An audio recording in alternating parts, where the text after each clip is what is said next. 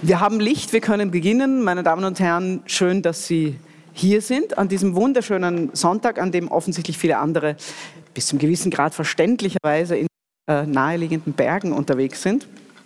Ich hoffe, dass wir äh, Ihnen zeigen können, dass man auch geistig äh, an einem so sonnigen Tag gut turnen kann. Ich begrüße natürlich zuallererst äh, meine Gäste, weit gereist äh, und auch gestern über Ungarn und also wirklich sich mit der, in der Anreise auch Österreich angenähert. ähm, Zora del Bono, die wunderbare Schriftstellerin, Architektin, äh, Verlegerin, stimmt nicht ganz, aber doch Mitherausgeberin der, der von mir höchst, seit vielen Jahren höchst geliebten Zeitschrift Mare, Weltreisende, begrüße ich zu meiner Linken. Herzlich willkommen, schön, dass du die weite Danke. Reise angetreten hast.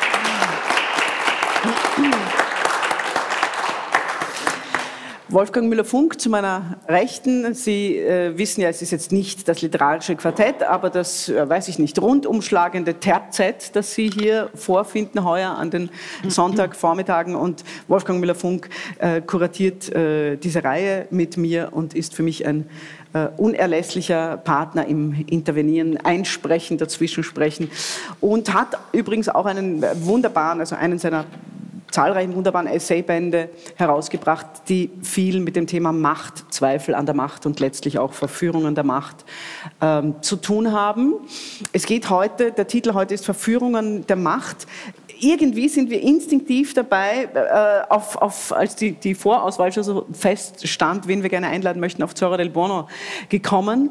Äh, ich persönlich bin der Meinung, dass ihre Romane sehr stark unter anderem sind sehr themenreiche Romane, sehr erzählungsreiche Romane, davon handeln und zwar sehr stark von der Verquickung von privaten Verwicklungen äh, zum Thema Erotik oder Verführung der Macht und natürlich damit auch politischen, öffentlichen, europäischen. Ihr letzter Roman, Die Marschallin, ist ein ein, ich würde jetzt mal ein fulminanter, farbenprächtiger äh, Rundumschlag der Verwerfungen durch äh, Faschismus und Kommunismus, die ähm, diesen Kontinent ähm, geschüttelt haben, würde ich sagen, und die nach wie vor nachwirken natürlich. Anhand einer Familiengeschichte, sehr opulent, sehr, um, das, um dieses Wort mal zu verwenden, sehr, sehr, sehr kulinarisch erzählt und mit unglaublich vielen historischen und kulturhistorischen Details, die man so nicht kennt und die, die verblüffend sind, die erschütternd sind und die einem auch ein Stück weit die Augen öffnen. Wir werden dann ein paar Ausschnitte ähm, aus diesem Werk hören. Auch ähm, ich, ich, wir machen das so, Sie kennen das so sehr, sehr, sehr frei und äh, äh, assoziierend. Und äh, ich überfordere meine Gesprächsgäste regelmäßig damit, ihnen immer direkt die Bücher und die Stellen in die Hand zu geben. Ich würde. Darf ich mir dieses Tischchen da ausleihen? Du hast, weil du hast dich wirklich jetzt verletzt, gell? Nee, nee, das Tischchen, einfach damit ah. ich nicht immer mit diesen Büchern so. Wunderbar, vielen Dank. Das ist doch super. Gut. Ah. Yes. Sonst hätte ich das auch noch hier geparkt nein, nein, das ist bei mir. Gut. Ihr habt euers, ich habe meins. Aber ich gebe dir dann meins mit den, mit den Stellen. gut. Ich würde ich würde, ich würde das gerne eigentlich anhand so von drei Linien ein bisschen mich nähern dem Thema. Und zwar einmal, für mich nenne ich das so, der, der Makrokosmos im Sinn von, äh, wie sieht die Verführung an großen, mächtigen Figuren aus? Werde dich dann bitten, zu deinem, äh, zum Thema Shakespeare zwei, drei Sätze ähm, zu lesen oder zu, zur Beschreibung von Macht anhand von Figuren durch Literatur. Dann gibt es für mich so ein bisschen einen Mikrokosmos der Verführung, um es jetzt mal ganz böse zu nennen, würde ich sagen, so dieses Gestapo-Gen, also was ist das in einer Bevölkerung, äh, dass, dass sozusagen diese Überhebung über andere, dieses Ich weiß mehr, ich kann es kontrollieren und ich gehöre zu einer Menge, die die Kontrolle hat, ausmacht oder anscheinend anhaltend, wir haben gerade vorhin darüber diskutiert, so verführerisch macht. Äh, und dann überhaupt die Frage, gibt es so etwas wie, ich würde jetzt mal sagen, die Erotik der Macht? Und ich finde, da gibt es in deinem Werk sehr spezielle und sehr eigenartige und sehr äh, auch verstörende äh, Szenen, die ich so äh, eigentlich kaum ähm, aus der neueren Literatur sowieso nicht kenne. Ich würde dich bitten, weil ich das für so etwas äh, sehr, sehr Typisches halte zum Einstieg. Ähm, das ist die, die Stelle, wo es um, äh, so viel sei verraten, um Mussolini schon geht, Zora seufzte. Was für ein schöner Texteinstieg für dich. Also, also Zora, das bin nicht ich, diese Zora, über die ich äh, hier spreche, sondern das ist meine Großmutter. Und da sie Slowenin ist, müsste man eigentlich Zora sagen, aber es fällt mir immer schwer, also ich sage Zora, so wie ich mich auch nenne. Mhm. Ich habe diese Stelle jetzt, ähm, seit das Buch gedruckt wurde, nicht mehr gelesen, also von daher bin ich mal gespannt. Zora seufzte. Sie erinnerte sich an jenen Dienstag im Oktober letzten Jahres, als Neapel von Faschisten überrannt worden war. Wie schwarze Ameisen hasteten sie in Kolonnen durch die Straßen. Von überall her kamen sie angereist, zu Fuß, auf Pferden, mit Automobilen, vor allem aber mit Eisenbahnen. Sie hatte den Eindruck gehabt, dass sämtliche 40.000 Schwarzhemden auf dem Weg vom Bahnhof zum Teatro San Carlo unter ihrem Haus vorbei marschiert waren. Brüllend, Fahnen schwenkend, 40.000 Besessene in schwarzen Uniformen, die den noch besesseren Mussolini hören wollten. Duce del Fascismo, allein schon diese Bezeichnung, der Führer des Faschismus. Es waren nicht nur Provinzler, die da kamen, auch der Bürgermeister Neapels, die Stadtverordneten und Richter, die Damen und Herren der guten Gesellschaft waren dabei. Die Fürstin hatte an jenem Tag bei ihnen geklingelt, russische und italienische Freunde im Schlepptau, damit man den Aufmarsch von ihrer Wohnung aus gemeinsam betrachten konnte. Aus allen Fenstern schauten sie dem Spektakel zu, sogar aus der Stanza Blu. Zora und Pietro versorgten sie mit Getränken. Später kochte das Hausmädchen Pasta al Forno für die, die geblieben waren, während andere, auch die Fürstin, sich die zweite Rede von Mussolini hatten anhören wollen. Er sprach auf der Piazza Plebiscito, diesem riesigen Platz, und sich todesmutig ins Feindesgebiet begeben hatten. 40.000 haben sich hier versammelt, sagte Zora zu Adelsberger. Sie haben sich aufgewärmt, sagte Pietro. Er hat sie aufgeheizt, ergänzte Zora. Für den Marsch auf Rom? fragte Adelsberger. Genau. Die ganze Nacht sind sie durch die Straßen gezogen und haben nationalistische Lieder gesungen. Ach was, gegrölt. Und das? Abbiamo conquistato l'anima vibrante di Napoli. O ci danno il governo o lo prendiamo con la forza, rezitierte Zora. Ihr Italienisch hatte bereits die südliche Gedehntheit angenommen. Das bedeutet, fragte Adelsberger, wir haben die pulsierende Seele Neapels erobert. Entweder sie geben uns die Regierung oder wir nehmen sie mit Gewalt, übersetzte Petro. Sie sind so pathetisch. Diese Inszenierungen, pathetisch und lächerlich. Dann die Uniformen und Zeichen, diese Theatralik, schwülstig. Immer sprechen sie von der glorreichen Zukunft, vom schweren Weg, der dahin führt, vom Heldentum. Sie fordern Hingabe und benehmen sich allen Ernstes wie Märtyrer. Törichte Bande. Danke dir. Und ich lese jetzt, weil ich es gerade in der Hand habe, noch, und zwar eigentlich, weil ich dann zu dir, dafür äh, für dich noch eine Frage habe einen ganz kurzen Absatz danach.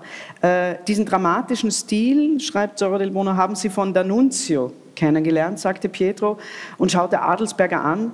D'Annunzio, du weißt schon, der Dichter, der Fiume okkupiert hat.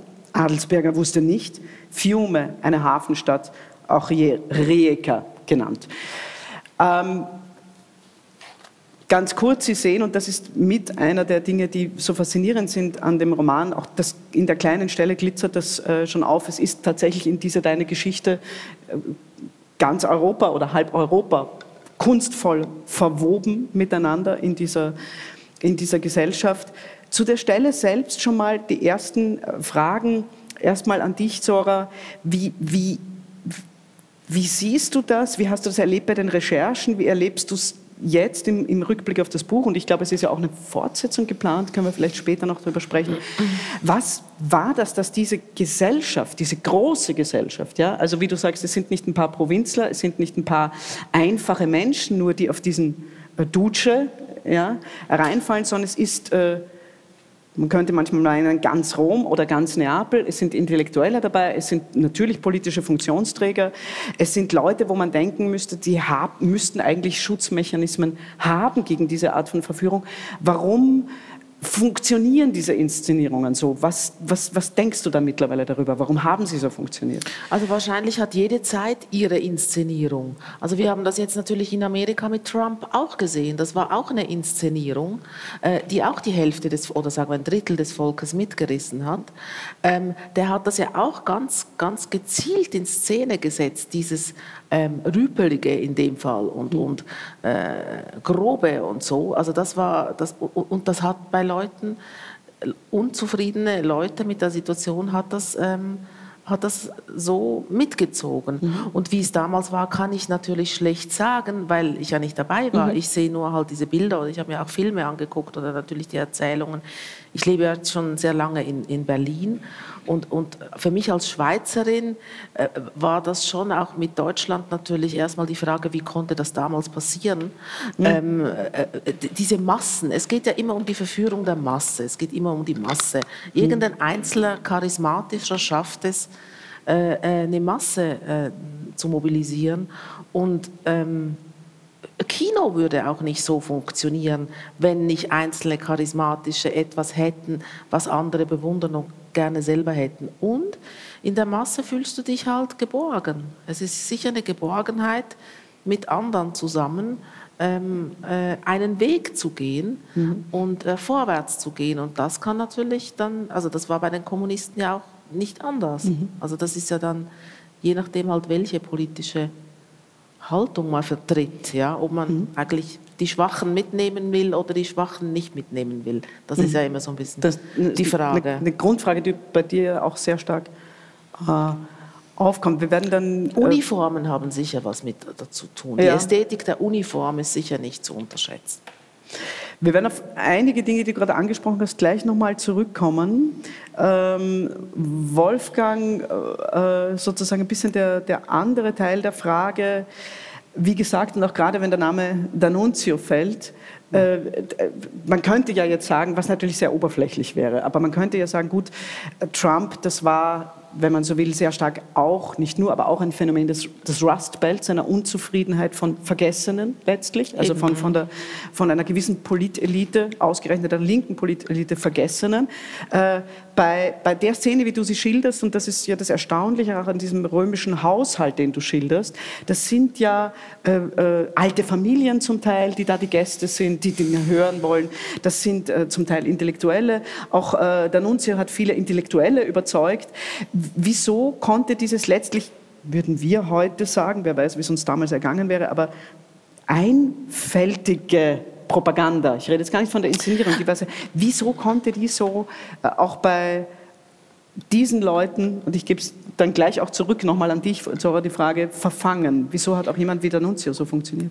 Also wie ich mich vorbereitet habe auf das Gespräch, das war zum Teil Zufall, äh, habe ich nochmal Elias Canetti und Manes Sperber gelesen. Äh, Manes Sperber wird der Gegenstand eines Symposiums sein, das leider nicht in Wiener Neustadt, sondern in Wien und St. Pölten stattfindet.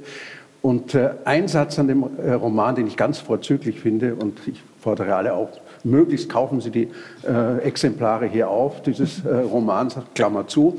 Äh, ein Moment ist, äh, dass die Faschisten, die Nationalsozialisten, auch Rechtspopulisten, auch Kommunisten ein schamloses Verhältnis zur Macht haben. Ja? Sie schämen sich nicht. Wenn, wenn die uns nicht das, das, die Regierung geben, dann nehmen wir das mit Gewalt, sagt der eine. Ja. Das ist genau diese Logik. Wir haben eine äh, liberale Gesellschaft, haben ein höchst ambivalentes Verhältnis äh, zur Macht. Ja? Mhm. Es kann kein Politiker hinstellen und sagen, also Macht des Leibern, ich möchte so viel wie möglich Macht. Ja? Mhm. Da wird sofort äh, die, die Medien und so weiter. Wir haben ein ausgeklügeltes System von Machtkontrolle in liberalen Gesellschaften.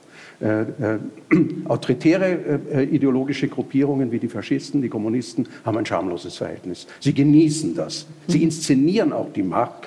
Und die Faszination besteht darin, dass sie sagen, wir geben euch Machtlosen, euch Marginalisierten, wenn ihr da mitmacht, übertragen wir ein Stück Macht. Der Führer, äh, die Führungspersonen, die das inszenieren, suggerieren, dass sie praktisch den Machtlosen Macht geben. Mhm. Und daraus erklärt sich, warum Leute, die eigentlich äh, äh nicht die gleichen Interessen vertreten wie Trump zum Beispiel, mhm. warum sie sich dem anschließen. Das ist das Versprechen, äh, an etwas teilzuhaben, was man im Alltag nicht hat. Ja, das ist eine Überlegung, die auf Mannes Sperber zurückgeht und seine Vorstellung von, dass der Mensch minderwertig ist und dass er Anerkennung braucht und Empowerment braucht. Und das liefern die schamlosen Machtanbeter in Hülle und Fülle. Und das heißt auch deswegen hat man Trump nicht übel genommen, dass er immer gelogen hat. Die wussten ja alle, dass er mhm. ununterbrochen lügt, Richtig. weil diese Schamlos das Lügen gehört zur Schamlosigkeit quasi dazu. Mhm. Ja, ja, es ist ah, eine perverse Art von Ethik. Mhm. Ja, eine Ethik der Lüge, eine ja. Ethik mhm. der, der, Gewalt.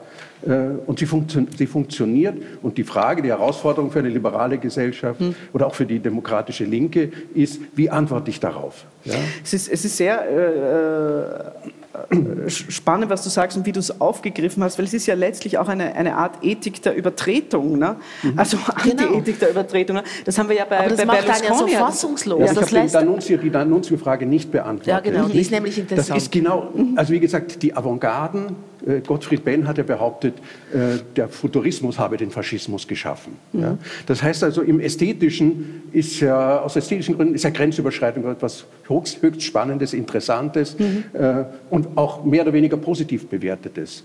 Und diese Art von Ästhetik wird auf die Politik übertragen. Ja? Adranunzi hat das wie ein Theaterstück, äh, dass er diese Stadt äh, Fiume Rijeka äh, eingenommen hat. Es war eine wunderbare Ausstellung vor einem oder zwei Jahren äh, in Rijeka, sehr sehenswert. Und da siehst du genau die Ästhetik. Das hatte auch Benjamin in seinem berühmten Diktum äh, im, im, Sinn. Ja? Also diese Ästhetisierung, die betrifft auch die Grenzüberschreitung. Ja? Es ist ganz klar, diese Stadt ist nicht äh, Italien übergeben worden, trotz trotz allen, allen Versprechungen. Und dann nehmen wir sie uns. So hast du wieder genau das. Und das imponiert. Das ist Potenz. da steckt auch was Männliches, wenn Sie so wollen, äh, äh, etwas da, dahinter. Ja? Mhm. Das heißt also, ich bin sozusagen, ich werde ermächtigt als Mann. Und dann gibt es Frauen, die finden also solche Macht protzigen Männer auch noch äh, erotisch das ist ganz lustig, weil bei, der, bei Rijeka war es ja so mit diesen Flugblättern. Die mhm. rieselten ja dann auf diese Stadt so runter. Also das mhm. ist natürlich auch dieses ja. Gebende und Nehmende. Also das ist ja fast schon, mhm. wenn Sie jetzt mit männlich und weiblich ähm, Mhm. Aber ist es denn nicht, in Italien war ja im Unterschied zu Deutschland, und das habe ich immer nicht ganz verstanden, äh, die, die Ästhetik der Futuristen ist ja eine modernistische Formensprache. Also das ist ja das, also Bauhaus ist ja dann, also die, die Deutschen haben sich für eine andere Ästhetik entschieden für den Faschismus, mhm. nämlich für eine mhm. rückwärtsgewandte Neoklassizismus etc.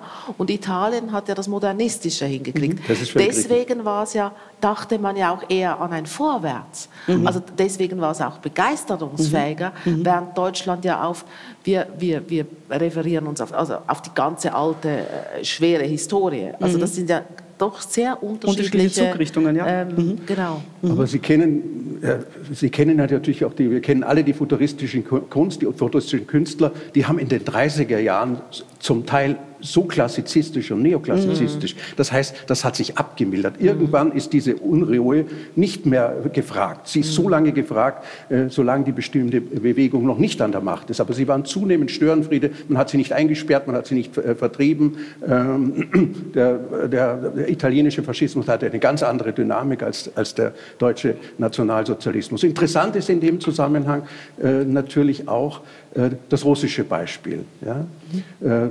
Mit Leo Trotzki, der ein Anhänger der Psychoanalyse, der modernen Kunst äh, war, der, die, den russischen Futurismus kannte, den Konstruktivismus, sehr sachlich, sehr intelligent sich mit ihm auseinandergesetzt hat.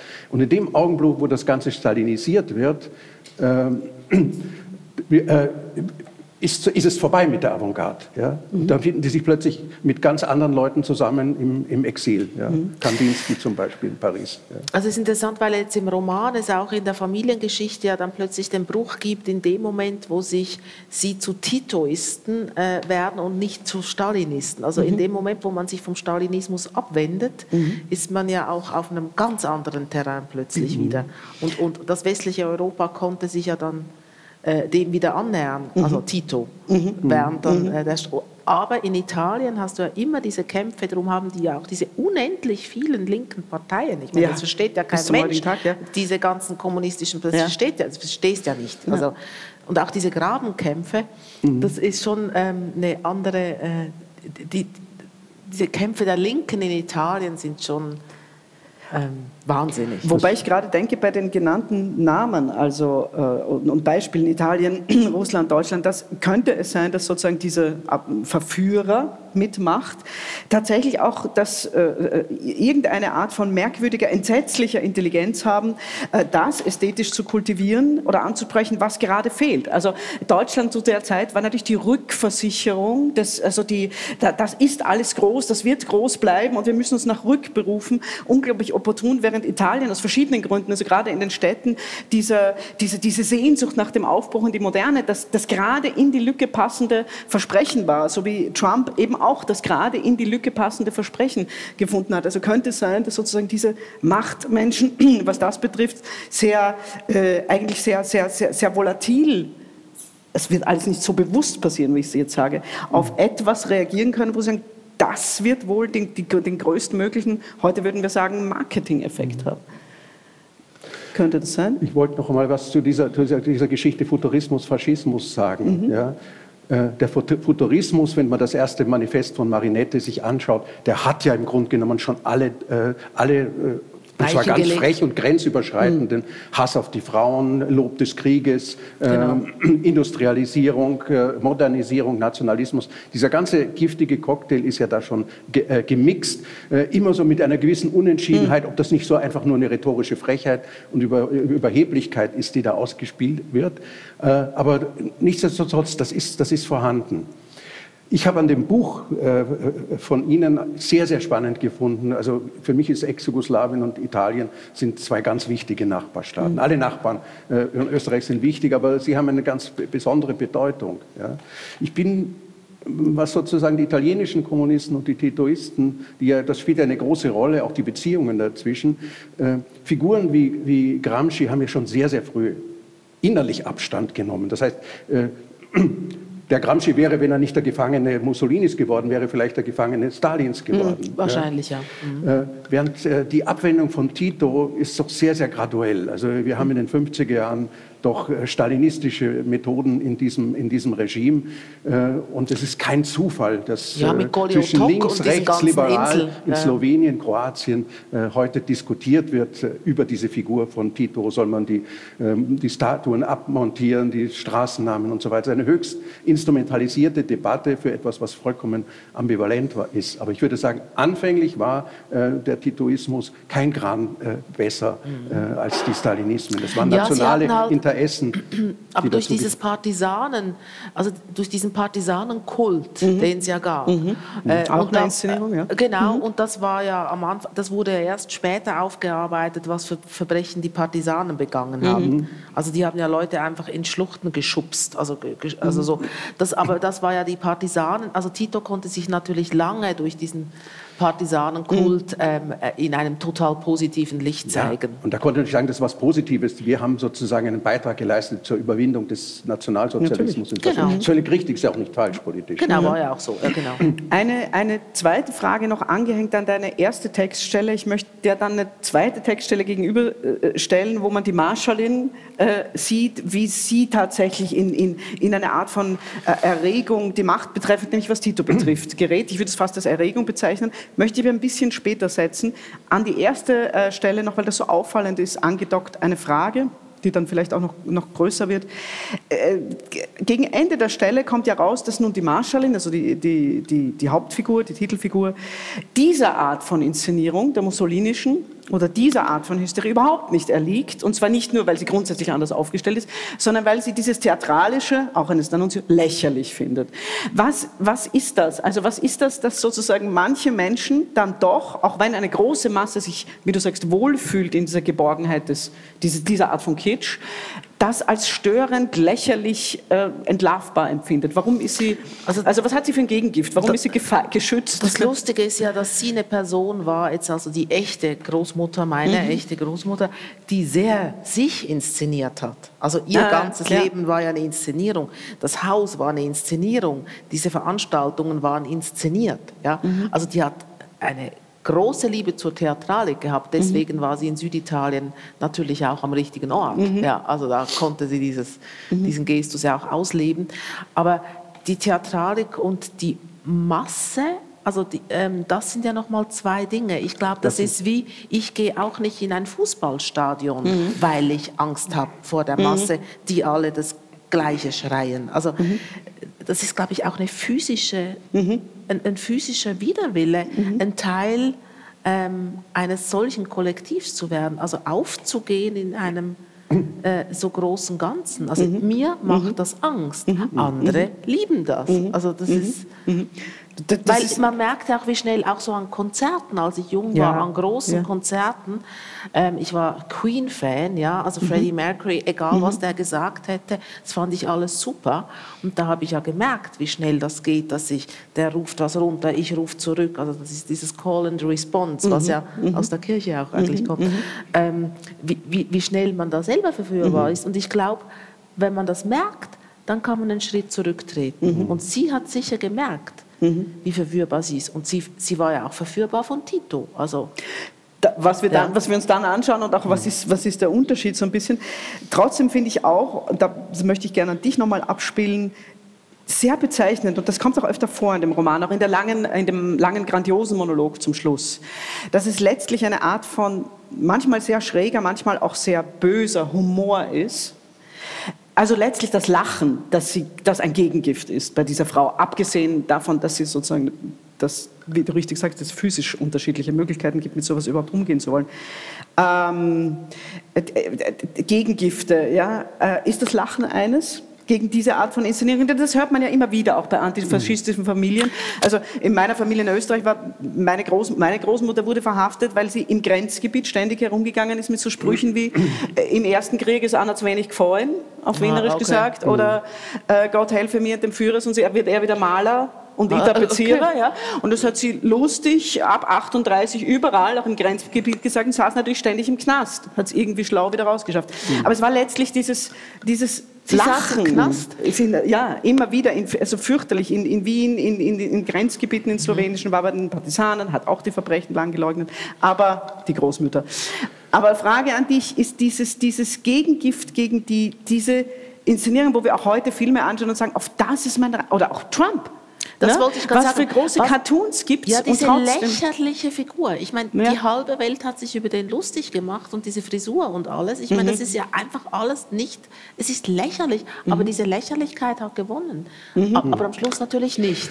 Naja, wie, wie siehst sagen, du diese Lachen, Zweifel, Ironie ist natürlich ist kein Allheilmittel, aber es bricht etwas. Mhm. Ich habe einen wunderbaren Satz von, von äh, Mannes Sperber äh, gestern gelesen, wo er sagte, die Menschen, die immer auf ihren Feind starren, sind unfähig, sich selber zu betrachten. Ja? ja. Und diese Ironie und dieser Zweifel, der zieht der sozusagen in sich selber. Und diese Marshall ist eine deshalb so interessante Figur, weil sie ja vollkommen ambivalent ist. Mhm. Und man merkt auch, dass die Erzählerin und die Autorin äh, ambivalent ist. Das ist großartig. Ja. Mhm. Auf der einen Seite äh, hat sie natürlich äh, bestimmte Elemente von, einem, von einer Tyrannin. Ja. Mhm. Sie hat die Anerkennung des Mannes, und damit die Anerkennung, auch in der patriarchalen Gesellschaften ist es möglich für mich als Frau, die Familie zu beherrschen. Ja? Das ist eine grundsätzliche, durchgehende äh, Erfahrung. Der Mann hat eine berufliche Anerkennung. Äh, sie teilen sich das. Äh, und äh, sie hat Angst, Macht zu verlieren. Ja? Das ist die typische Obsession des Machthabers, wie Canetti sie beschreibt. Mhm. Denken Sie, wie sie, wie sie versucht äh, zu regeln, äh, was für Schwiegertöchter die Söhne genau. bekommen. Ja, ja? Die Schwiegertöchter sind Wahnsinn, die großen ja. Feindinnen, die ihre, die Machtposition, das Monopol, mhm. das sie hat, wegnehmen können. Mhm. Ja? Mhm. Und gleichzeitig die, auch diese, dieses mhm. unkritische Verhältnis zu Tito genau. äh, ist auch ein Übertragungsphänomen, also psychoanalytisch würde genau. ich das sehen. Und die Macht der Frau liegt halt oft in der Familie.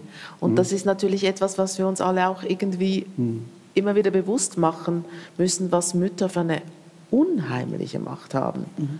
Über ihre Kinder, die auch noch erwachsen sein können. Und immer noch ist diese Muttermacht da. Ich, ich fürchte, es gibt eine gewisse Art von Matriarchat, ja. das Komplement zum Patriarchat ist. Und das, mhm. das ist das eine Wunderbare mhm. an dem Roman. Das andere, das wäre auch nochmal die Frage, warum hat die so viel Anerkennung? Die hat es geschafft, äh, ein slowenisches Großbauernmädchen äh, wird sozusagen zur, zur der Dame in einer, einer süditalienischen äh, mhm. Stadt. Das ist auch eine, eine, eine, eine, eine Aufsteigergeschichte. Eine Aufstiegsgeschichte. Ja.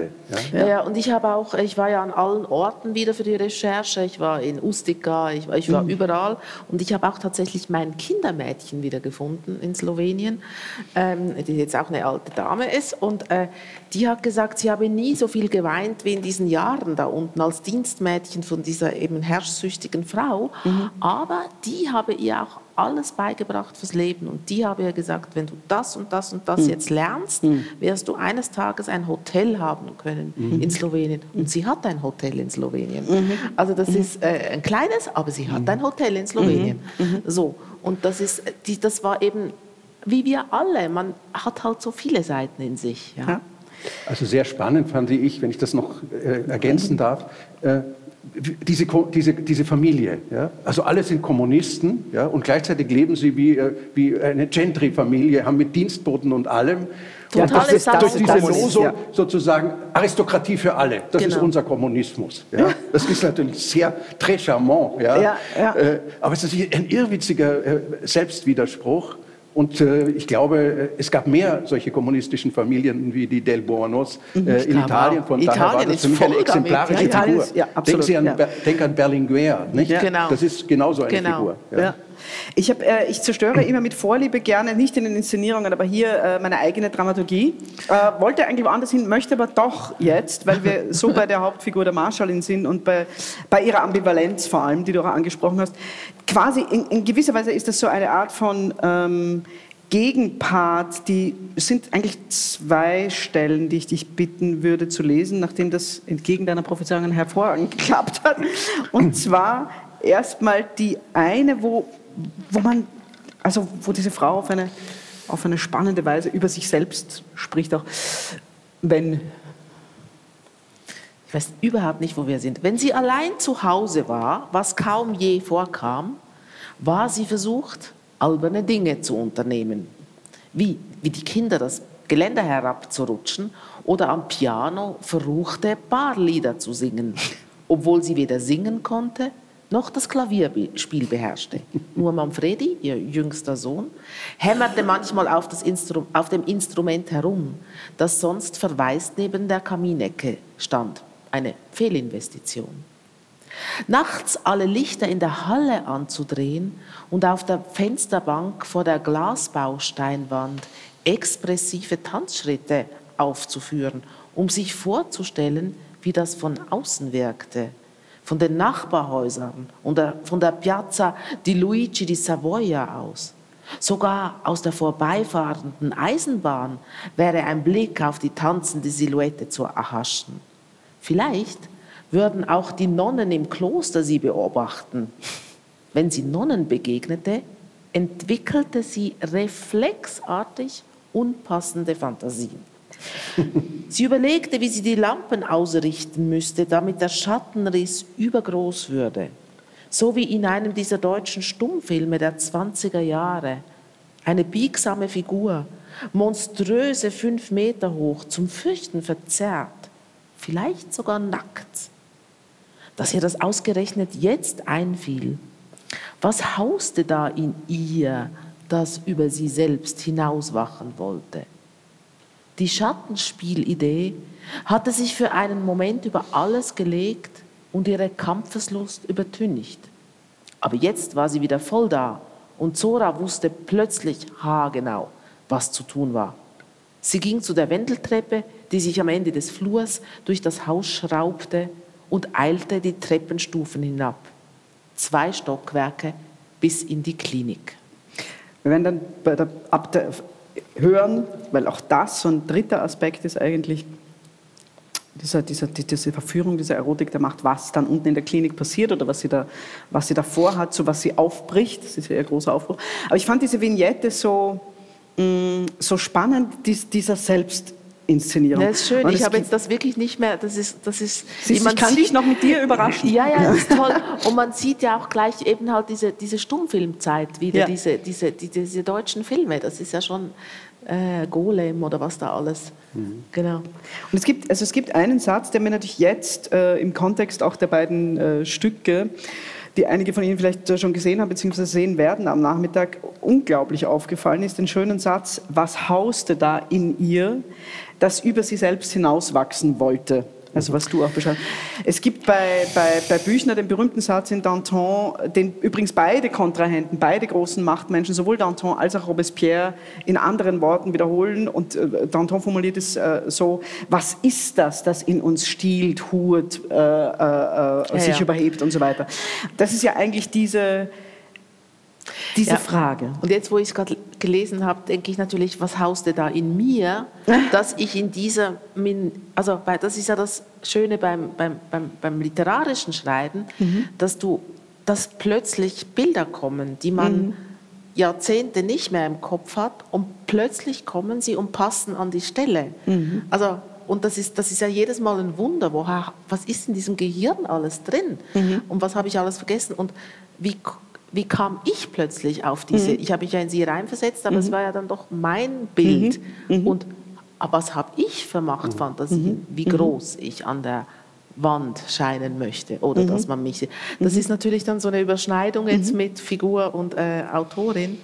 Ähm, und da, das ist ja dann auch manchmal so ein bisschen peinlich, wo man denkt, uh, wo kommt das jetzt alles her? ein, ein, ein spannender Einblick in die Werkstatt, aber so ist es. Ne? Es sind ja, es sind ja, es ist, es sind vielschichtige Inszenierungen, also die die Figuren mit sich selbst fernehmen, die die, die, die, äh, die, die äh, Schriftstellerin mit den Figuren vornimmt. Und, und ich finde dieses, diese Vignette auch deshalb so, so kostbar oder so typisch, weil es so ein ganz konzentrierter Blick, das gibt es ja selten, in wie funktioniert die Lust an der Selbstüberhebung, ja? ungewertet. Das hat ja auch was sehr sehr komisches. Und es gibt es eben in den verschiedensten Genres, siehe Stummfilm.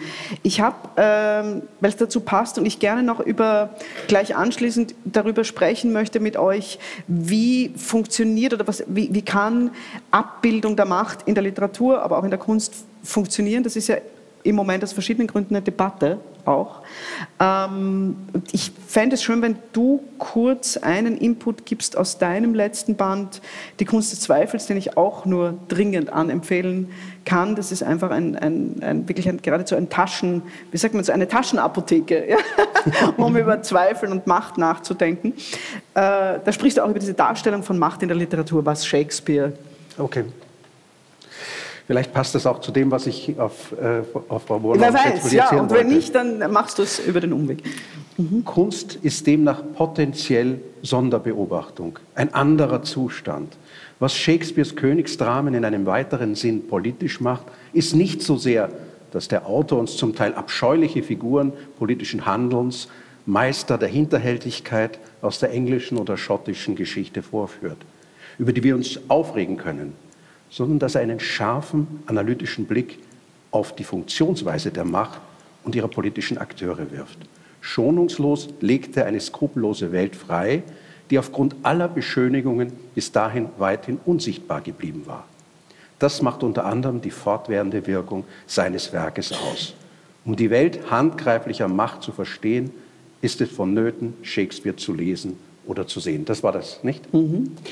Äh, ja, also ich würde Shakespeare äh, in die Reihe dieser äh, Theoretiker der Macht, ich, hab, ich hätte auch noch Hannah Arendt erwähnen können, also großartige Philosophin, Agnes Heller zum Beispiel. Also es gibt also auch äh, eine ganze Reihe von Menschen, die systematisch, philosophisch über Macht nachgedacht haben. Was mir bei dieser Machtfantasie der einsamen Frau, die eigentlich nicht Klavier spielen kann und nicht singen kann, ähm, ins, ins, äh, eingefallen ist, ist, äh, dass man diese Größe, die muss anerkannt werden und die kann immer nur durch einen anderen anerkannt werden. Deswegen fantasiert sie die Leute, äh, die, die Nonnen, äh, die, die Eisenbahn und so weiter. Ja? Äh, man, man, braucht, man braucht die anderen dafür. Und wie schaffe ich das? Und äh, kaum eine Machttheorie hat die Funktion der Medien, glaube ich, richtig beurteilt. Ja? Medien, so wie sie heute funktionieren, äh, multimedial mit den verschiedensten Zeichensystemen, die können einen größer machen. Die, äh, diese modernen Medien, die zerstören Mythen und Helden und sie kreieren dauernd Mythen und Helden. Ja? Und äh, das ist sozusagen die Antwort. Äh, äh, wie kann ich es machen, diesen Machtwunsch durch diesen medialen Umweg äh, zu realisieren. Ja, sie realisiert das nicht, es bleibt bei dieser Fantasie, aber viele äh, der Männer, über die wir gesprochen haben, haben das äh, über diesen Umweg der medialen Inszenierung. Inszenierung haben wir ja schon erwähnt gehabt, äh, dass das nichts Spontanes ist, sondern was Theatralisches ist. Aber medial heißt immer auch Anerkennung durch eine Masse, die gar nicht äh, anwesend sind. Aber ich weiß, ich, ich, bin dauernd im Fernsehen, ich, äh, ich stehe überall an jedem Platz äh, als Monument und so weiter. Und das bestätigt mir äh, meine Größe. Das ist diese Anerkennung. Äh, und das Problem an dieser Anerkennung ist nur, äh, unsere Gier, unsere Sucht nach Anerkennung, dieser Drang, den Sie in Ihrem Roman beschreiben, der ist den, den, kann niemand erfüllen. Ja? Äh, und deswegen bleibt man immer hungrig und man bleibt, äh, hängt sozusagen am, am, am Tropf äh, dieser Sehnsucht nach Macht. Und das heißt, noch größer jedem, zu werden, als also man je ist. bei jedem Menschen irgendwie vorhanden? Ich würde, Wahrscheinlich ich würde, schon, schon, ich würde sozusagen als jemand, der auch mhm. sich anschaut und nicht nur meinen Feind, äh, sagen, das ist sozusagen in jedem. Wir haben die Aufgabe, würden Psychoanalytiker oder Individualpsychologen wie, wie Adler sagen, wir haben die Aufgabe, uns mit dieser, mit dieser Sehnsucht nach Anerkennung zu beschäftigen. Ja, die ist ja tief menschlich. Ja. Mhm. Äh, kein Kind kann überleben, wenn es nicht das Gefühl hat, von seiner Mutter, von seinem Vater, von einer Schar von Leuten äh, geliebt und anerkannt zu werden. Ja. Die, äh, aber Sperber weist auch darauf hin, dass viele dieser, dieser Diktatoren äh, nicht Leute gewesen sind, die zu wenig Liebe bekommen haben, mhm. sondern vielleicht äh, äh viel zu viel. Also äh, abgöttische Mutterliebe, das sagt man der Mutter von Hitler und von Stalin äh, nach in einer Dokumentation, die ich vor zwei Tagen gesehen habe. Ich weiß kann, nicht, ob das, das stimmt. kann natürlich heiter aber werden in 20 Jahren, also mit der, der Generation wie wir jetzt mit unseren Kindern, die denen jeden Wunsch erfüllen und, und das wird natürlich, das kann ja noch lustig werden. Wobei, wenn es dann so viele sind, die alle diese Macht wollen, dann haben sie ja wieder untereinander natürlich Kriegen das Gerammel. Genau. Die Frage wäre wieder, die ich euch gerne stellen würde an der, äh, an der Stelle und die, die sowohl mit deinem Roman zu tun hat, als auch mit, mit deinem Verweis auf Shakespeare, über den man dadurch ein eigenes Symposium machen könnte, ist schon klar. Aber äh, wir, die wir hier sitzen und, und, und und auch hier unten sitzen, denke ich, haben ja eine gewisse, wie soll ich sagen, eine gewisse Awareness über diese Verführungen der Macht, äh, sei es der politischen, der globalpolitischen, als auch in uns selbst. Da gibt es ja eine gewisse Art von, ähm, hoffe ich doch, Kontrolle oder zumindest äh, Zweifel, wie du mhm. das benennst. Wie könnte es denn, das tut ja offenbar Shakespeare, das beschreibst du ja sehr stark, und das tut auch dein Roman, äh, wie könnte es auch angesichts einer Zeit, in der Medien so agieren, wie du sie beschreibst, und vor allem so multiplizieren, möglich sein, diese vorhin angesprochene Lächerlichkeit, diese Gefahren, diese, äh, diesen Zweifel mehr in die Welt zu tragen. In anderen Worten, apropos, das kann ja heiter werden, familiär oder auch politisch, wie äh, könnte man das hinbekommen als Intellektuelle, als Schriftsteller, ja, ähm, sozusagen diese, diese Zweifel oder dieses, wie es bei Büchner heißt, dieses Masken von den Gesichtern nehmen, populärer zu machen oder äh, ähm, populärer zu machen, als an Unsinn zu glauben. Was, was, was hätten wir da in der Hand? Literatur, sagst du wahrscheinlich. Mhm. Äh, ähm, habt ihr da ich Ideen, würde sagen, Antworten. Kann Literatur das überhaupt? Ich würde sagen, es fällt uns Kann schwer. es Journalismus? Ja? Es fällt uns schwer, Ambivalenz zu ertragen. Macht ist ein ambivalentes Phänomen. Macht heißt, das Vermögen, etwas tun zu können. Ja? Mhm. Das ist ja, das, du, kommst, du kannst ohne Macht können wir nicht leben. Ja? Äh, wir sprechen davon, wenn Minderheiten sich vertreten von der Selbstermächtigung. Ja? das gleiche Wort finden wir aber ganz schlecht, äh, mhm. wenn ein, ein, Diktator die Verfassung aushebelt und Selbstermächtigungs, das Selbstermächtigungsgesetz äh, erhebt. Das heißt also, Macht bedeutet Macht über andere Menschen und Macht heißt Vermögen, etwas zu tun. Ja? Und äh, wir können nichts anderes äh, machen als äh, politisch sozusagen diese Ambivalenz und auch privat diese Ambivalenz auszuhalten. Wir wollen ja nicht als Frau oder als Mann ohnmächtig in einer Beziehung sein. Ja? Äh, aber es ist ganz schrecklich, äh, wenn der andere nur vollkommen instrumentalisiert wird, äh, dass du sagst, du bist der Größte, du bist der Größte. Das fordert euch den ganzen 24 Stunden. Das hält keine Beziehung aus. Ja?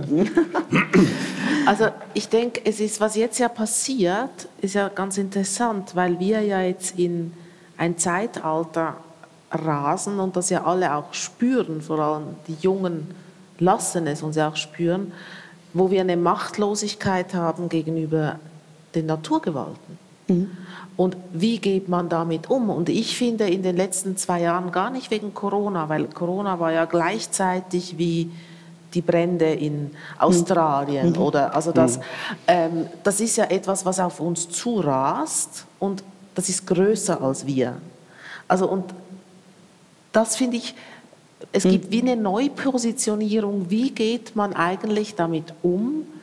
Also entweder man kann kämpfen für CO2 runter oder so, ja, aber auch da wissen wir, das ist eigentlich schon verdammt spät. Aber wie geht man mit dieser eigenen Machtlosigkeit gegenüber etwas, was größer ist um? Und mhm. früher war das, was größer war als wir war halt Gott. Mhm. Gott gibt es nicht mehr. Ja, ja. Jetzt haben wir, ähm, also oder bei uns relativ selten so, aber ähm, jetzt kommt dieses Riesending. Und mhm. ich finde, ich habe mich da noch nicht ich finde das eine schwierige Zeit. Mhm. Mhm. So. Wolfgang, möchtest du direkt? Ja, also mich erinnert das jetzt ein ganz berühmtes Buch der Philosophie, nämlich an Horkheimer Adorno, die Dialektik der Aufklärung. Mhm. Äh, da geht es ja genau darum, äh, dass die Beherrschung äh, der Macht äh, sich, sich, umkehrt äh, gesellschaftliche Formen äh, schafft, die eigentlich unwillkommen sind und die Freiheit bedrohen. Und ich füge hinzu, wir werden uns mit, mit dem Gedanken anfreunden können, das müssen äh, dass keine Technik, die wir produzieren, äh, diese hundertprozentige absolute Herrschaft und genau. Macht über die Natur haben werden. Ja? Das war ja noch eine Illusion. Also das ja, war ja jetzt natürlich in der Industrialisierung und äh, war das ja noch eine Illusion, dass wir das beherrschen. Jetzt merken wir, nee, wir ja. können versuchen, uns zu schützen. Mhm. mhm. Und das, das, ist schon ein Paradigmenwechsel, den ich schon, ja, ja. also wo Aber ich noch nicht weiß. Es war scharfsinnig von Horkheimer sozusagen diese Machtförmigkeit, die in der Technik, die ja meistens neutral gesehen wird, mhm. äh, wahrzunehmen, als mhm. erster systematisch das, das darzustellen. Das war natürlich mhm. nach, dem, äh, nach den Erfahrungen des, des Zweiten Weltkriegs, der ja auch ein gigantischer äh, technologischer äh, Krieg äh, gewesen ist. Und vergessen wir nicht, ähm, dass äh, dieser ganze Nationalsozialismus und auch der Stalinismus von der Beherrschung von Natur und Mensch besessen ist. Ja? Mhm. Das ist alles Material. Die Menschen sind Material, die Natur ist Material. Äh, wir können Berge versetzen. Das mhm. ist ja auch genau diese Obsession. Und von dieser Obsession müssen wir uns unter sehr schwierigen Verhältnissen verabschieden. Denn mhm. wir müssen auf der einen Seite etwas mhm. tun und wir müssen aber eingestehen, äh, dass wir diese Omnipotenz nicht haben, die, äh, die uns die Macht und die genau. technische Zivilisation doch versprochen hat. Genau. Wie gehen wir mit unserer Machtlosigkeit um und treten wir sie nach unten? Stunden weiter? Also wird es dafür eben in den Familien wieder ein größeres Gefälle geben? Und oder? vor allem, wenn wir jetzt an die äh, sozusagen an die äh, Mächtigen, die, die, Shakespeare beschreibt, die, die Büchner beschreibt, die du beschreibst, ganz anders, die äh, in den Essays auch und die politisch mächtigen Figuren sind ja immer Figuren, deswegen lesen wir auch so gerne drüber, wie sich die nachts verhält oder wie sie sich gegenüber Tito verhält, sind Figuren.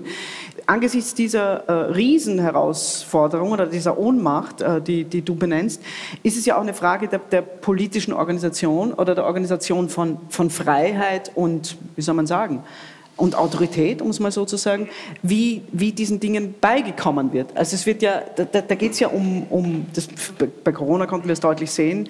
Ich denke auch, dass es, oder ich denke, dass es in, angesichts der Klimakrise oder der äh, Klimakatastrophe äh, noch viel schwieriger ist. Die Frage, wer, wie wird denn die nötige Macht, um Bestimmungen, Verordnungen, Gesetze, äh, äh, also schlicht und ergreifend die Zähmbarkeit in irgendeiner vernünftigen Form zu erreichen, wie wird denn das äh, politisch organisiert? Denn am schnellsten, und das hat ja auch das, die Potenz dieser von dir beschriebenen Leute äh, ähm, hervorgerufen oder, oder möglich gemacht, geht das halt durch einen Charismatiker, der sagt, das ist alles fürchterlich verwirrend, ich glaube, wir machen es so.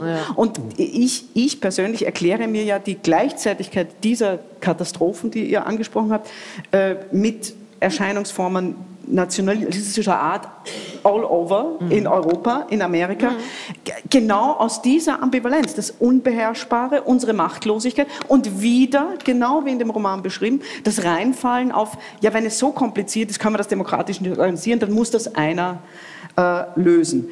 Ich würde gerne Gedanken dazu von euch gleich nochmal sammeln, vorher aber einen externen Gast noch kurz äh, dazu bitten, der da auch einen äh, Rundumschlag genau zu dem Thema, wie, wie, wie hat sich die Organisation der Macht verändert in den letzten Jahrzehnten und wie, wie steht es um, die, um Freiheit und Macht befragen nämlich Ian McEwan. Wir haben ja ein langes Interview mit ihm äh, geführt und er spielt ja hier eine nicht unerhebliche Rolle.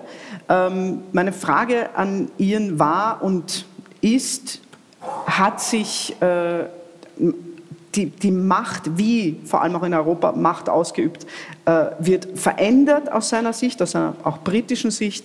Und äh, wie steht es mit der Organisation von Macht und Freiheit? Gibt es da äh, Verwerfungen, Veränderungen? Der hat das ja, wenn man ihn kennt, auf eine sehr typische Art und Weise eigentlich I think we're geantwortet. At a crisis point with free expression. I think it's under attack from the political right, and I think it's under attack from sections sections of the left.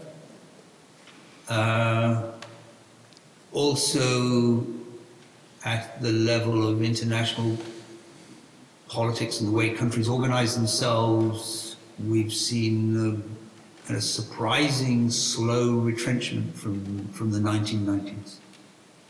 Um, if you look at a map of the world, uh, or if you go on the website, say, of Freedom House and look at uh, the index, quite sensitively assembled, uh, of freedom of expression in various countries, uh, it's a shrinking number, actually.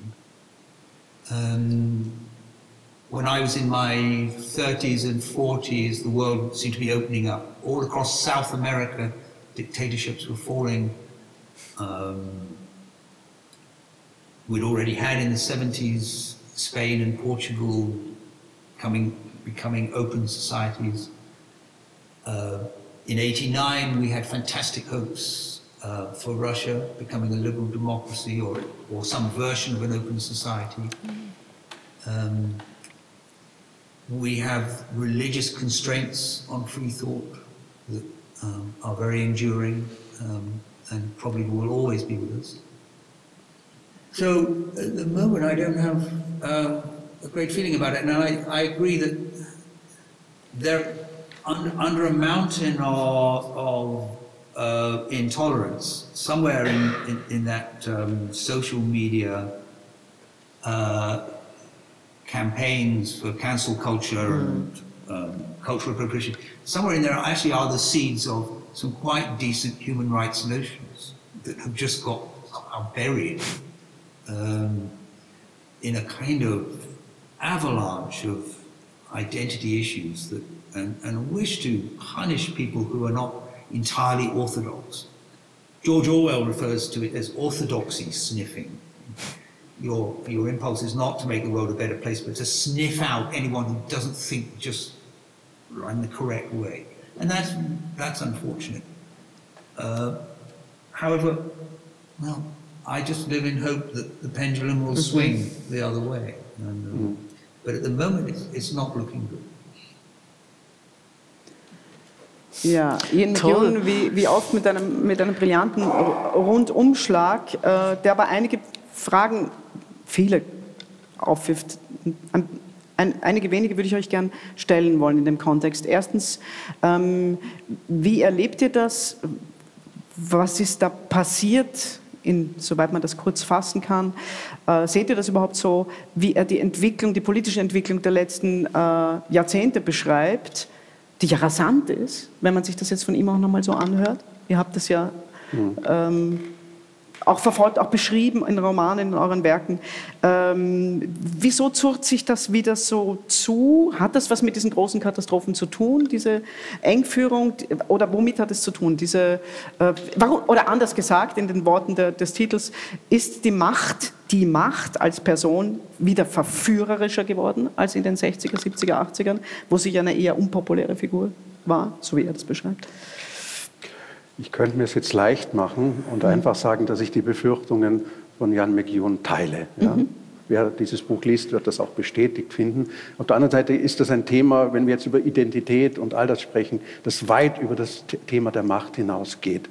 Aber was es mit Macht zu tun hat, ist äh, die Hoffnung, dass man durch Verbote äh, äh, die Macht hat, etwas zu, ändern, zu, zu verändern. Ja? Mhm. Also die Verführung der Verbote ist sehr groß und das ist äh, eine, eine Kehrseite äh, all dessen, was wir schätzen und mögen. Äh, denn die Probleme sind ja real. Ja? Es ist real, dass, äh, dass wir Menschen anerkennen sollen. Es ist real, äh, dass wir ökologische Probleme übrigens nicht nur mit dem Klima, sondern mit vielen anderen Dingen auch haben.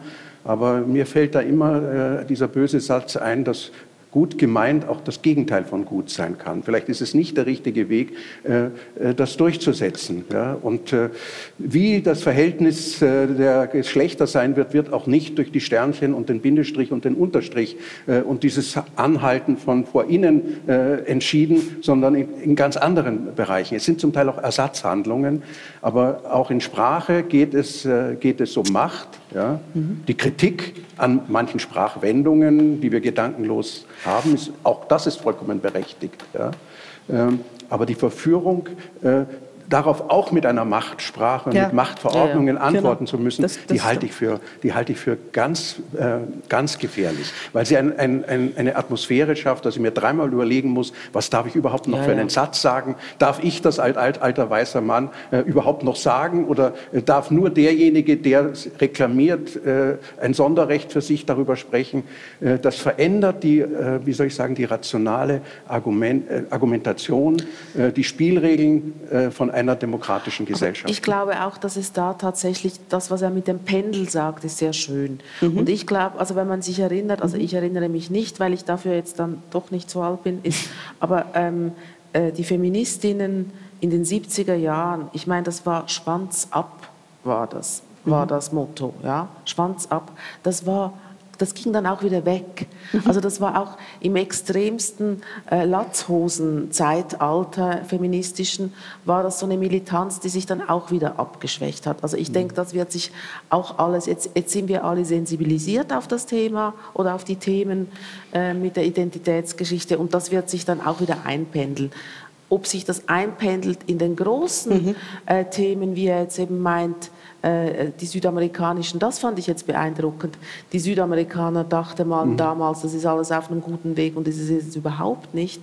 Da kann man nur sagen, hoffentlich hat er recht, dass das mhm. mit dem Pendel mhm. so ist mhm. und hoffen wir auf die Jugend. Also das ist ähm, und ich glaube schon, dass diese Jugend hat eine, hat eine Kraft hier bei mhm. uns. Mhm. Wobei wir hatten jetzt in der Schweiz so eine Abstimmung über CO2-Abgaben mhm. und am Schluss äh, es wurde abgelehnt, also keine höheren CO2-Abgaben, weil man doch lieber schnell fliegen will. Und dann gab es die ähm, Statistiken und wir dachten alle, die Klimajugend war die, äh, die dafür gestimmt hat. Nein, es waren die Älteren gewesen mhm. die, und nicht die Jungen. Mhm. Also weil die wollen auch haben, was mhm. wir hatten. Und ähm, von daher weiß ich nicht, ob das mit diesem... Also ich denke schon, wenn die Geschlechter... Wenn die, wenn die Geschlechter ausgeglichener sind, das ist auf jeden Fall der richtige Weg. Und ich habe auch in der arabischen Welt, sie können nicht ewig die Frauen so unterdrücken. Das kann einfach nicht sein. Und durch diese Medien ähm, eine, eine, eine Kabuler Studentin weiß jetzt, was los ist auf der Welt. Das mhm. kann ja nicht mehr mhm. genommen werden. Mhm. Und da muss ein Schritt weiter gemacht werden. Mhm. Und der wird auch kommen, das glaube ich schon. Aber mit vielen, vielen sicher Toten. Also ich glaube auch an, diese korrektive Kraft, äh, glaube ich schon. Aber es, es, muss möglich sein, sozusagen Fehlentwicklungen zu korrigieren in Diskursen. Mhm. Äh, und ich war vor drei Tagen bei der Eröffnung einer wirklich wunderbaren äh, Ausstellung in Linz im Lentos Museum, äh, feministische Avantgarde, also Kunst aus den 1970er Jahren.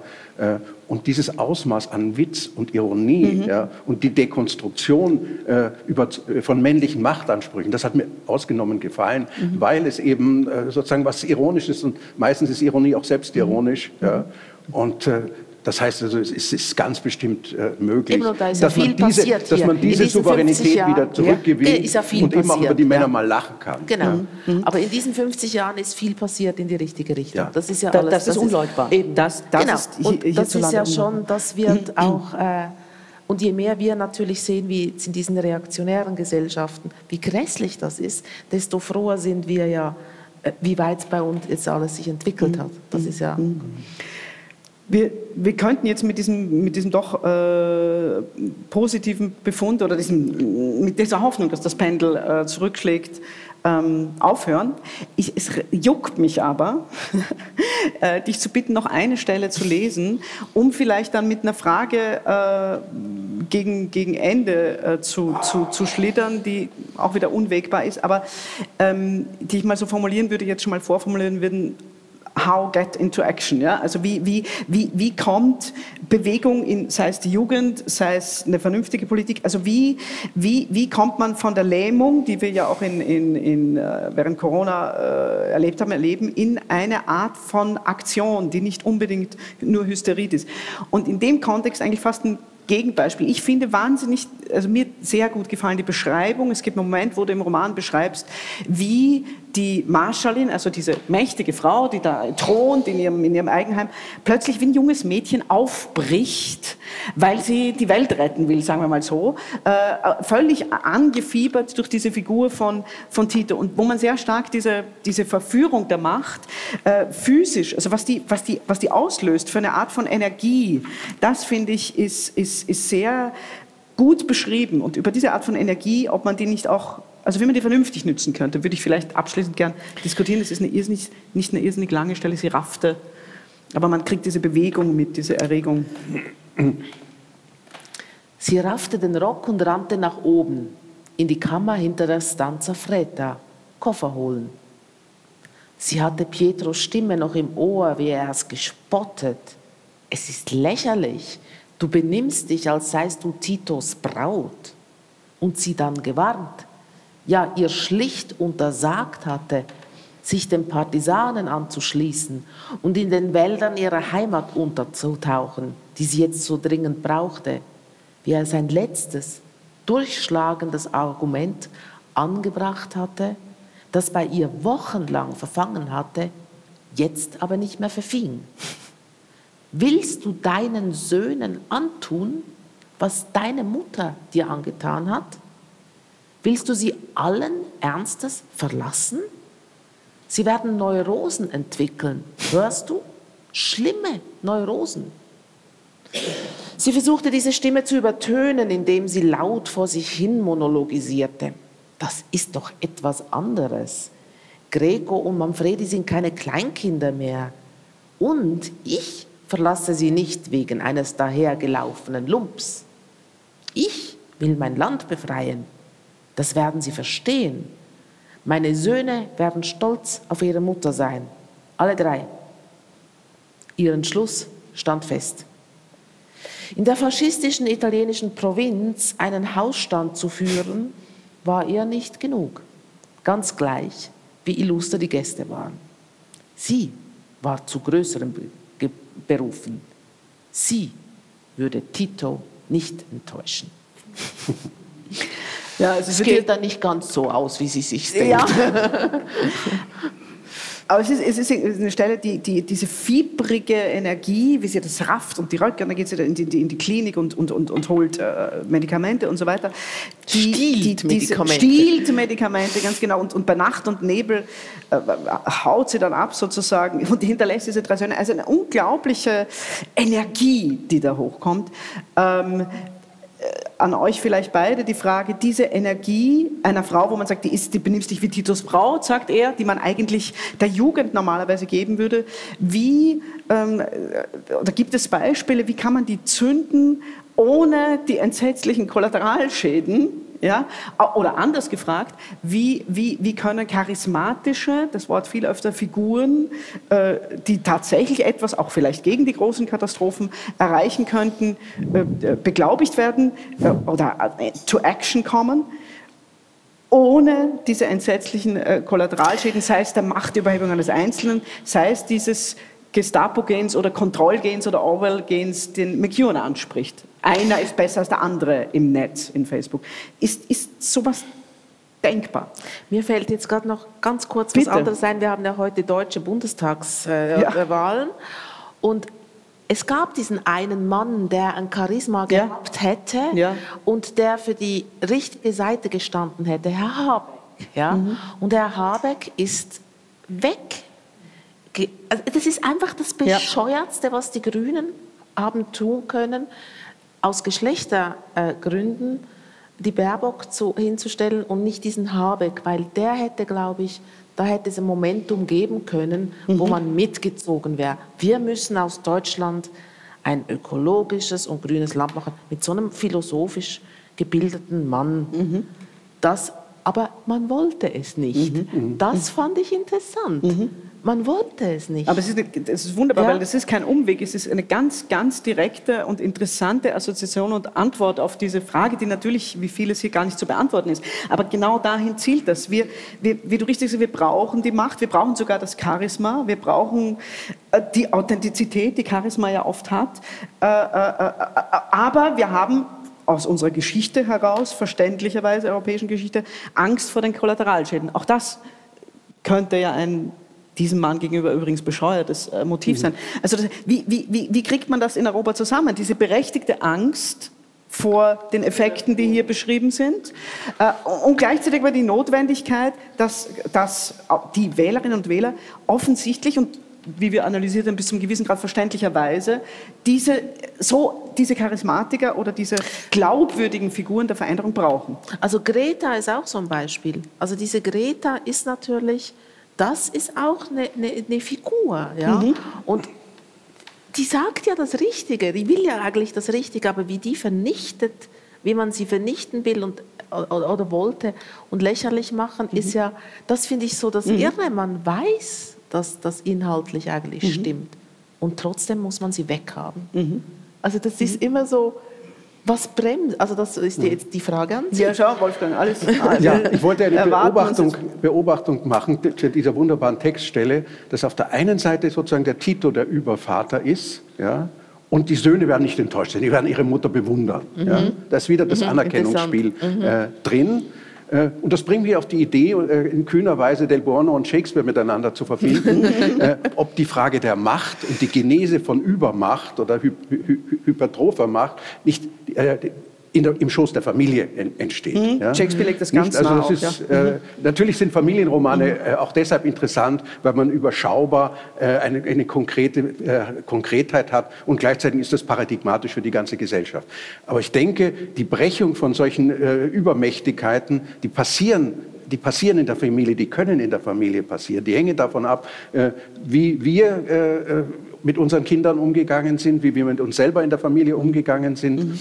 Äh, und äh, es gibt einen, ein wunderbares Buch von Zvetan Todorov, einem französischen äh, Theoretiker, der leider 2015 äh, gestorben ist, das Abenteuer des Zusammenlebens. Ja? Das, das Zusammenleben ist ein Abenteuer mit und das sind viele Abenteuer in dem Roman, die wir beobachten können. Und ich denke, äh, wir müssen nicht nur die Errungenschaften dieser Demokratie, die Macht kontrolliert, das war das Thema äh, des letzten Salon Royals, äh, sondern wir müssen uns überlegen, wie wir unser Zusammenleben so gestalten, dass Anerkennung, Respekt äh, möglich sind.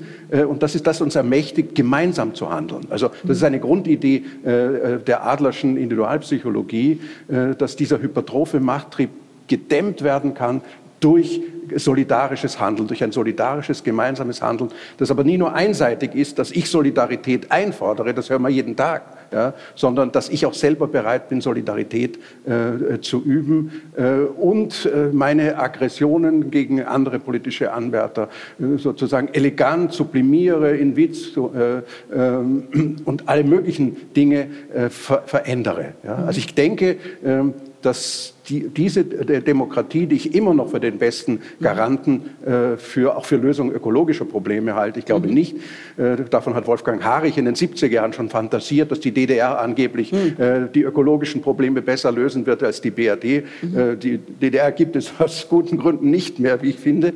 Ähm, also daran glaube ich nicht. Aber die, die, äh, die Demokratie, äh, wie, wie, wir sie haben, mit dieser äh, Gewaltenteilung, mit den Kontrollen von Macht, mhm. kann nur überleben, äh, wenn sie eine neue Form von Solidarität entwickelt. Und äh, vielleicht war da neige ich auch zu Ihrer Meinung, dass der Habeck vielleicht der glaubwürdigere Repräsentant für ein solches äh, Konzept das, das ist. Und weil der nichts geworden ist, ist plötzlich jemand, der, der nur nichts falsch gemacht hat, mhm. plötzlich ja. ein Mitfavorit, um Bundeskanzler was, zu werden, weil er ganz deutlich äh, diese von mir äh, äh, angemahnte Solidarität besser verkörpert als dieser ganz witzige äh, äh, Mensch, äh, mit dem man gerne ein Bier am, in Köln am, am Tresen trinken würde.